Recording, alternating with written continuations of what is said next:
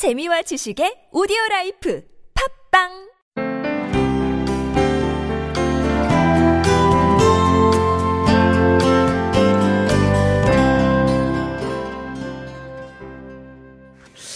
참 하나님이 이렇게 설교를 들으면서 신실하다는 생각을 제가 좀 했어요. 왜 그러냐면 이제 안 목사님이 좀 일이 있으셔서 오늘 못 오셨는데 제가 뭔가를 질문을 해야 되잖아요. 그래서 새벽 3시 반 정도에 제가 눈을 떠셨습니다. 그래서 뭘 질문을 할까 막 정리를 했어요. 아, 이 정도면 1시간 정도 되겠지 했는데 목사님이 설교 때 다 이야기해 주셨어요. 그래서 너무 신실하다는 생각과 또 여러분들이 많이 질문을 해 주셔서 오늘 제가 이 질문을 가지고 목사님과 좀 몇 가지 질문을 드리려고 합니다. 그 오늘 본문에 나와 있는 것처럼 주님이 내 안에 거하고 내가 주 안에 거한다라는 이 말이 뭐 쉬운 말 같은데 사실 굉장히 어려운 말이잖아요. 어떻게 내가 그 안에 거하면 거하지 또 동시에 그가 내 안에 거할 수 있는가? 이거를 목사님의 표현으로 쉽게 좀 듣길 원하실 것 같아요. 우리는 영적 세계에 대한 이해가 없어요. 이게 영이란 시간과 공간을 초월한 존재예요. 그래서 예수님께서 2000년에 말씀하셨지만은 지금도 그 말씀이 살아있는 말씀이 된다는 것은 그분이 지금도 영어로 존재한다는 뜻이에요. 영적인 세계는 우리가 3차원 세계를 넘어서는 것이죠. 그리고 우리는 2차원 세계를 보면은 뭐 금방 이해가 됩니다. 그러나 우리는 4차원 이상의 세계에 대해서는 우리는 알 수가 없어요. 시간을 넘어선다는 게 무슨 뜻인지, 공간을 초월한다는 게 어떤 뜻인지 몰라요. 그래서 우리는 기껏 뭐 만드는 게 타임머신 이런 것 만들어서 한번 상상을 해보는 것이죠. 그리고 시간을 초월한다는 것은 과거, 현재, 미래가 없다는 뜻입니다. 그분은 2000년 전 팔레스타인 땅에서 십자가에 못 박혀 죽은 청년의 얘기가 아니에요. 그분은 그때도 오고 올 세대, 우리와 같은 세대를 위해서 용서를 하겠다고 약속을 하셨어요. 그 약속이 지금도 유효한 까닭은 그분이 죽었다면 아무 소용이 없어요. 그분이 살아있기 때문에, 능력이 있기 때문에 그분은 우리하고 관계를 맺을 수가 있고, 지금도 여전히 우리하고 약속을 지킬 수가 있는 것이죠. 그래 그분이 나 안에 거한다는 것은 우리가 상상할 수 없는 그 영적 세계에서 보면 그분이 내 안에 있고 내가 그분 안에 있다는 것은 너무나 쉬운 일이에요.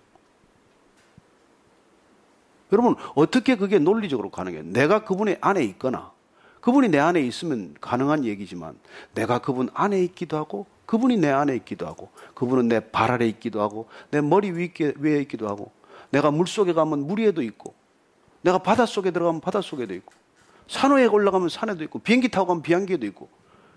여러분, 그게 영적 세계의 비밀이라는 것입니다. 그래서 그분이 늘 나하고 동행한다는 게 이게 믿음이에요. 그건 믿음이 아니고서는 볼 수 없는 일이니까. 또 한 가지 중요한 것은 그분이 내 안에 있다는 것을 어떻게 하냐. 그분의 말을 기억함으로써 안다는 거예요. 여러분, 부모님이 남긴 말씀이 있다면 부모님 떠나지 않았습니다. 여러분들 부모님과 함께 있는 거예요.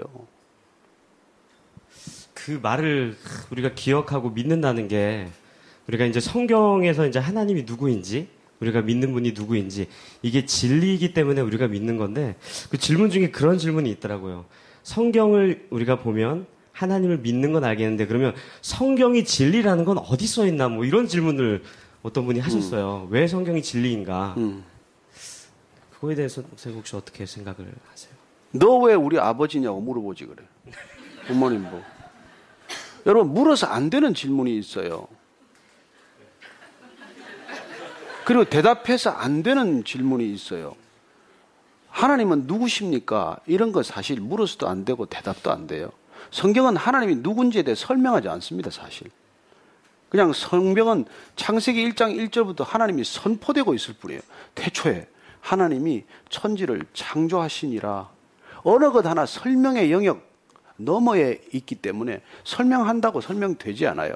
그럼에도 불구하고 성경을 읽어가는 까닭은 그 하나님이 인류의 역사 가운데, 인간의 생활 가운데, 삶 가운데 어떻게 그 모습과 윤곽이 드러나느냐를 우리가 살피기 위해서이지 하나님을 한마디로 정의해라. 사실 불가능한 일이죠.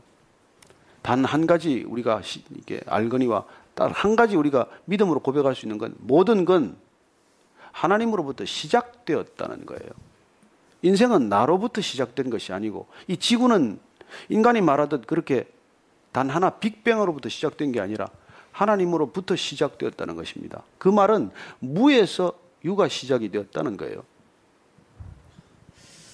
그래서 저도 그 20대 초반에 그런 고민을 많이 했었어요. 이렇게 목사님들도 그렇고 주위에 있는 분들이 잘 믿으면 된다. 뭐 이런 얘기를 하시더라고요. 그래서 오늘 본문도 보니까 우리가 가지에 붙어 있으면 된다 그러는데 성경을 보면 다니엘도 나오고 뭐 아브라함도 나오고 많은 인물들이 나오는데 다들 그렇게는 이야기해요.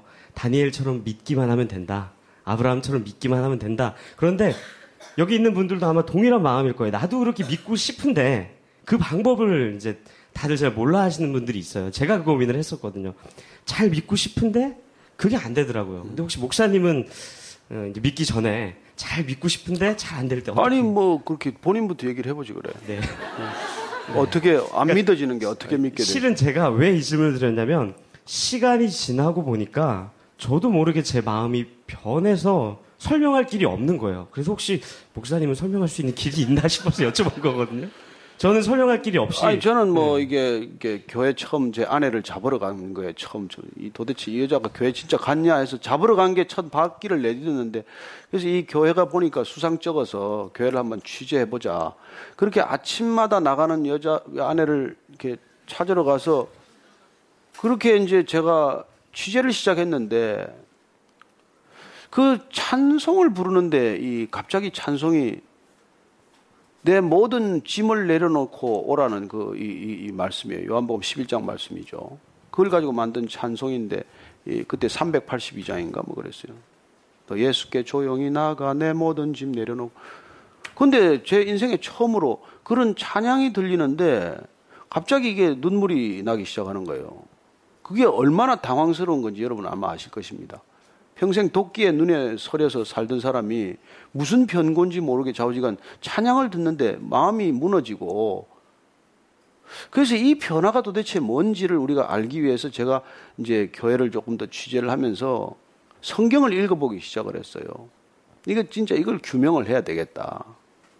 근데 그 내가 내 발로 들어간 것 같지만은 제가 교회에 그렇게 첫 발을 내딛기 전에 제 아내가 1년이 넘게 기도를 하고 있었고 새벽 기도를 하고 있었고 동네방네 저 사람 술집 그만 댕기게 해달라고 기도 부탁을 해서 많은 사람들이 기도를 하고 있었고 그러니까 기도의 십자포화에 이미 그렇게 상태가 되어 있어서 제 발로 들어간 거예요. 여러분 이 영적 사건은 누군가에 의해서 시작이 된 거예요. 나로부터 시작돼. 내가 믿겠다고 믿어지지도 않아요. 그래서 이 세상에 기도 없이 되는 일이 없고 내로부터 시작되는 일이 없어요. 이게 나중에 가야 알아요. 왜 내가 여기 앉아 있는지, 누구 때문에 앉아 있는지. 여러분, 결혼 혼자 못 합니다. 누가 있어야 돼요. 크리스찬 절대로 혼자 못 됩니다. 누군가 기도했어요. 여기 이렇게 잘 나오시지만은 저 두 분 아내가 20년 기도했어요. 지금 잘 나오는 것처럼 저렇게 앉아 계시지만 여러분 20년이 작은 세월입니까? 그런 기도가 정말 우물을 파듯 깊은 우물을 파듯 그런 그런 게 다 있다는 거예요. 우리가 이 크리스찬의 신비를 이루 말할 수 없어요, 사실은. 뭐, 왜 하나님이 없습니까? 뭐, 그런 건 나중에 여러분 정말 다 시간이 지나면 해결될 거예요. 기도와 이렇게 병행하면서 할 수 있는 게 목사님 아까 이야기하신 것처럼 말씀을 통해서 우리가 알았다 그랬는데 제가 짧게 광고 하나 드리면 성경 통독반이 진행 중입니다. 저기 뒤에 초록색 종이가 있으니까 꼭 신청하셔서 같이 읽었으면 좋겠습니다. 그리고 목사님이 제가 기억할 때 몇 주 전에 그런 이야기를 한번 하신 적이 있으세요. 초신자들이 기도하면 정말 하나님이 잘 들어주신다. 그러셨는데 목사님이 처음 기도를 해서 기도 응답받은 게 혹시 어떤 게 있으세요? 저는 정말 처음부터 예수 믿으면서부터 제 개인적인 건 뭐 구한 건 없어요. 제 개인적인 건 구한 거는 이 주식이 좀 뛰었으면 하는 기도를 드렸는데 그거는 뭐 들어주기는 그냥 주식이 소각 처리되는 엄청난 변고를 겪어가지고 그건 뭐 하나도 기도 응답된 게 없고 정말 기도 응답된 것은 제가 저는 나는 내가 예수님을 좀 알게 해 주십시오. 궁금한 거 좀 알게 해 주십시오. 근데 신기하게도 궁금한 걸 알게 해달라고 그랬더니 매주 주일 설교가 궁금하게 생각하는 그 설교예요. 누가 책을 한 권 갖다 주면 그 궁금한 거에 관한 책이에요. 누가 궁금하다 그러면 테이블 갖다 줘요. 그때 제가 여러 목사님들 테이블 받았어요. 뭐 이재철 목사님, 무슨 뭐 옥하는 목사님, 홍정길 목사님, 그다음에 저기 두레교회 김진홍 목사님 그런 뭐 이게 뭐 목사님들 설교 테이블 갖다 줘요. 그거 다 이해가 돼요. 심지어는 완전히 사기꾼 목사 설교를 갔는데 그것도 은혜가 되더라고요. 나중에 그 양반 사기친 게 들통났어. 뭐 중국에 가서 나 환자 사역을 했다는데 그렇게 간 적이 없어요. 그런데도 그 테이블 듣고 일주일 내에 울었어요. 참 하여튼 그래서 그럼 초신자가 기도하는 거는 안 들어주는 게 맞는 건가요? 아니면 어떤 기도의 제목이냐에 따라 하나님께서 아 그렇죠 하나님께서 정말 근데 여러분들 뭐 예를 들어서 도박 이게 하게 해달라 이게 되겠어요? 그리고 뭐 저 조금 이제 저도 좀 불륜을 한번 맛보고 싶습니다. 이런 기도하면 되겠냐고요? 안 될 거 아니에요. 근데 저 사람 전도하게 해주세요. 저 사람 좀그그예 교회로 좀 인도하게 해주세요. 이런 기도는 뭐 아주 대깍대깍 들어주세요. 무슨 질문이 많나? 네 아직 뭐 다 두세 개 남았습니다. 아? 근데 뭐 전혀 상관없는 질문도 좀 있어서요. 제가 이런 것들은 조금 좀 추리고 추려서 몇 가지 질문을 드리도록 하겠습니다. 그 그래서 이제 그런 질문도 하신 분이 계세요. 붙어 있으라고 하니까 교회에 그냥 붙어 있고 목사님 옆에 붙어 있고 뭐 성경책 붙잡, 붙잡고 있고 예배란 예배는 다 찾아와도 음. 예배 드리는 기쁨이 없고 아무런 마음이 없대는데 계속 지금처럼 해야 될까요? 아니면 아, 그러면 안 되죠. 그걸 왜 물어봐? 안 되는 걸 안. 아니, 기쁨이 없는데 왜 교회에 오냐고요. 여러분, 교회에 붙어 있으라는 얘기가 아니에요. 진정한, 지금 이걸 교회라고 생각하면 안 돼요. 교회란 예수님이 머리가 되신 예수님을 구주로 고백한 사람들의 모임이에요. 예수님이 그걸 교회라고 했어요. 예수님께 붙어 있으라는 거지. 내가 내 안에 있고 그 그리스도가 내 안에 있어야 거기서 기쁨이 시작이 되는 거지. 여러분 목사하고 가깝고 여기 교회 건물에 가깝고 여기 아예 그냥 집이 가까이 이사 올시 그래요. 아침부터 여기 와서 하루 종일 여기 와서 있다고 해서 기쁨이 생기는 게 아니에요. 우리가 지금 이 시리즈를 쭉 해온 이유는 예수님과 가까워야 기쁨이 생기는 거지. 예수님이 이게 흘러 넘치는 게 기쁨이에요. 그 제가 거기 Why Jesus라는 책에 보면은 Joy, J-O-Y 이거의 이니셜은 뭐냐면 Jesus overflows you. 예수님이 흘러 넘치는 게 기쁨이라는 거예요. 그래요. 예수님과의 관계에서 모든 게 비롯되는 것이지. 여기 뭐 교회 집 가깝고 뭐 목사하고 자주 만나고 무슨 성경을 자주 이렇게 옆에 거룩하게 끼고 댕기고 이런다고 여러분 기쁨이 생기는 게 아니에요. 그래서 여러분들이 예수님을 알아가지 않으면 교회를 100년 다녀도 소용이 없고 예수님과 친밀하지 않으면 목사 여럿 알아도 아무 소용 없어요. 목사 친해서 뭐 할 건데. 목사는 여러분들 알면은 여러분들 등골 빠져요. 헌금해라, 뭐 해라, 사역해라, 성교 가라, 뭐 해라. 맨날 여러분들 불러 제끼면 여러분들 어떻게 살려고 그래요? 목사하고 가까, 가까울 필요 없어요. 목사 중에 예수님을 잘 소개하는 목사 한 사람 알면 돼요. 그런 목사도 없으면 그냥 성경하고 가까우면 돼. 그리고 기도할 때 성령님, 저 이 말씀 좀 깨닫게 해주세요. 저 목사가 안 믿어지는데 제발 성령님 좀 가르쳐 주세요. 그렇게 기도하면 깨닫게 해주실 거예요. 두 번 읽어도 안 깨달아지면 세 번 읽으세요. 세 번 안 되면 다섯 번 하고, 다섯 번 안 되면 열 번 읽어보세요. 성경은 자정적이라고 말합니다. 스스로 증거할 수 있는 책이에요. 그래서 하나님의 기록이라고 말합니다. 이건 하나님의 말씀이에요. 하나님의 말씀보다 더 높은 해석은 없습니다. 성경은 구약이 신약을 말하고 신약이 구약을 설명하는 놀라운 책이에요. 여러분, 이 세상에 가장 좋은 약입니다. 평생 먹어도 중독성이 없는 약, 구약과 신약. 네. 이거 잘 먹으면 모든 약 끊어도 돼. 네. 우울증 없어집니다. 목사님 방금 말씀하신 게 이 다음 질문에 답이 될 것 같기도 해요. 이렇게 질문하셨습니다. 하나님이 침묵하실 때 어떻게 해야 하나요? 이건 제가 직접 경험하고 있는 지금 대답인데요. 저희 교회가 이제 두 번째 통독을 하고 있어요. 지난 학기에도 하고 이번 하반기에도 하고 있는데 사실 1학기 때 많은 분들이 통독을 하시면서 이 받은 은혜가 아무것도 하지 않았는데 단순히 성경만 읽어 내려갔는데 그분들의 삶이 변하고 하나님을 만든 만난 은혜를 이야기하는 거 보면 진짜 맞는 말인 것 같아요. 한 번 읽어보고 두 번 읽어보고 세 번 읽어도 침묵할 때 여러분 네 번 읽을 수 있는 능력이 여러분 가운데 있었으면 좋겠습니다. 그 이제 마지막 질문이 될 것 같은데요. 우리가 이제 하나님이 주신 열매 중에 가장 마지막에 맛볼 우리가 예수님처럼 부활하게 될 텐데 예, 이 질문은 저도 예전에 한참 많이 했던 것 같아요. 다 좋은데 우리가 있는 몸 그대로 다시 부활하면 부활했을 때 장애인들이나 이렇게 몸이 불편한 사람들은 어떻게 부활을 할까 좀 슬픈 사실 아닌가요? 뭐 이런 질문을 하셨어요. 답변할 수 있어요? 제가요? 네, 제가 부족하면 목사님이 해주십시오. 네. 저도 이 질문을 굉장히 많이 했습니다.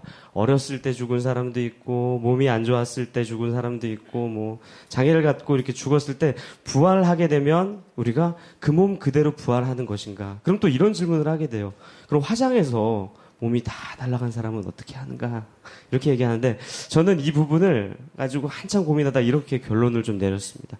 우리가 부활할 때는 우리의 육체뿐만 아니라 우리의 모든 것이 하나님 보시기에 또한 뿐만 아니라 우리 보기에도 완벽한 존재로 부활하는 거예요.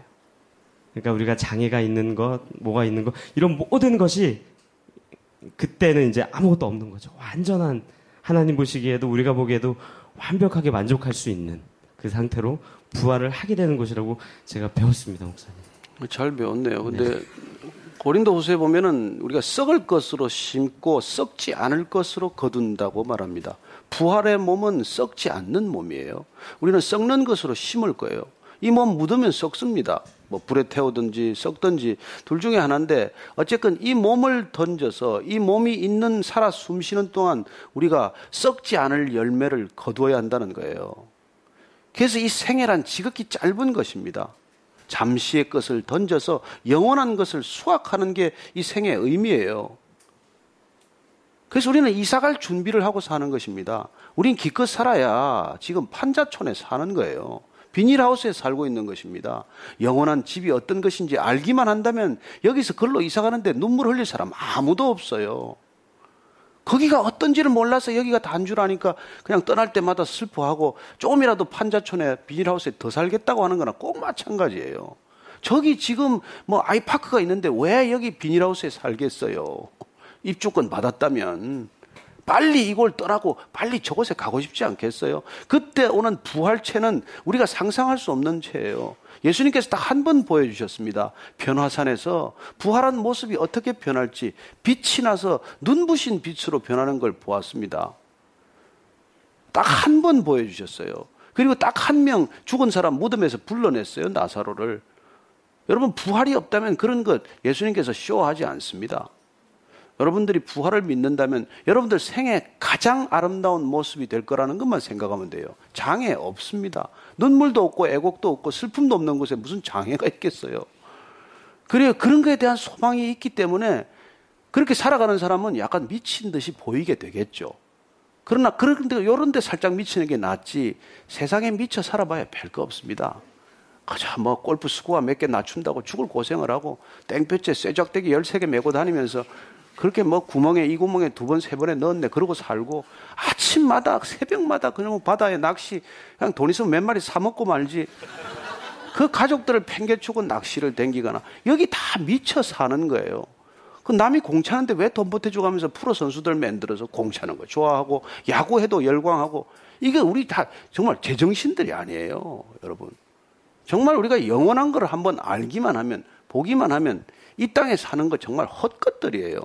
정신 차리고 사셔야 됩니다. 그래서 성경은 깨어 있으라고 그래요. 졸다가는 그냥 어느 귀신에 붙들려 가는지 모르고 그냥 휩쓸려 가는 거예요. 여러분, 생명체는 거슬러 올라가는 존재예요. 생명이 약하면 그냥 큰 흐름에 떠내려가는 것입니다. 여러분, 강물이 폭포수처럼 내려가는데 그게 휩쓸려 가지만은 연어는 그걸 몸이 찢어져라고 그걸 상류로 상류로 거슬러 올라가는 존재죠. 믿음을 가지고 산다는 건 피곤하게 사는 거예요. 세상이 흘러가는 대로 살지 않습니다. 세상을 거슬러 가더라도 생명의 근원으로 올라가는 것이죠. 그리고 여러분들이 정말 성경을 통해서 발견해야 될 것은 영원한 것에 대한 하나님 나라에 대한 그리고 부활에 대한 그 소망을 새롭게 갖는 것입니다. 그것 때문에 우리 지금 이렇게 모여서 이렇게 하는 것이죠. 네, 목사님 이제 마무리 기도 해주시면 네. 좋을 것 같습니다. 뭐 다른 또 질문 있으세요? 혹시 뭐 여기 종이는 못 적어냈는데 오늘 이걸 못 먹고 가면 잠을 못 이룰 것 같다. 뭐 그런 분이 계시나요? 없으신가요? 빨리 식사하러 가고 싶으세요? 그래 같이 기도하겠습니다. 하나님 아버지 주님이 오늘 포도나무라고 하셨는데 저희들은 가지라면 그렇습니다. 주님 주님 안에서 그냥 쉬고만 있어도 열매 맺는다는 것을 믿음으로 바라보게 하여 주옵소서. 인생에 저희들이 애쓰고 수고해서 많은 열매를 가둔 것 같지만 예수님께서는 오늘 붙어 있지 않으면 다 쓸모없어 밖에 버리워져 불에 태워질 것이라고 말씀하십니다. 그렇습니다. 우리가 애쓰고 수고한 것들은 모두 땅에 묻히거나 불에 태워지거나 사라지고 말 것들입니다. 타지 않는 것, 영원한 것, 정말 하나님께서 하나님 나라에서 허락하실 수 있는 것 이 땅 가운데 잠시 살면서 꿈꾸게 하시고 소망하게 하시고 그것들을 위해 살아가는 믿음과 결단이 있게 하여 주옵소서.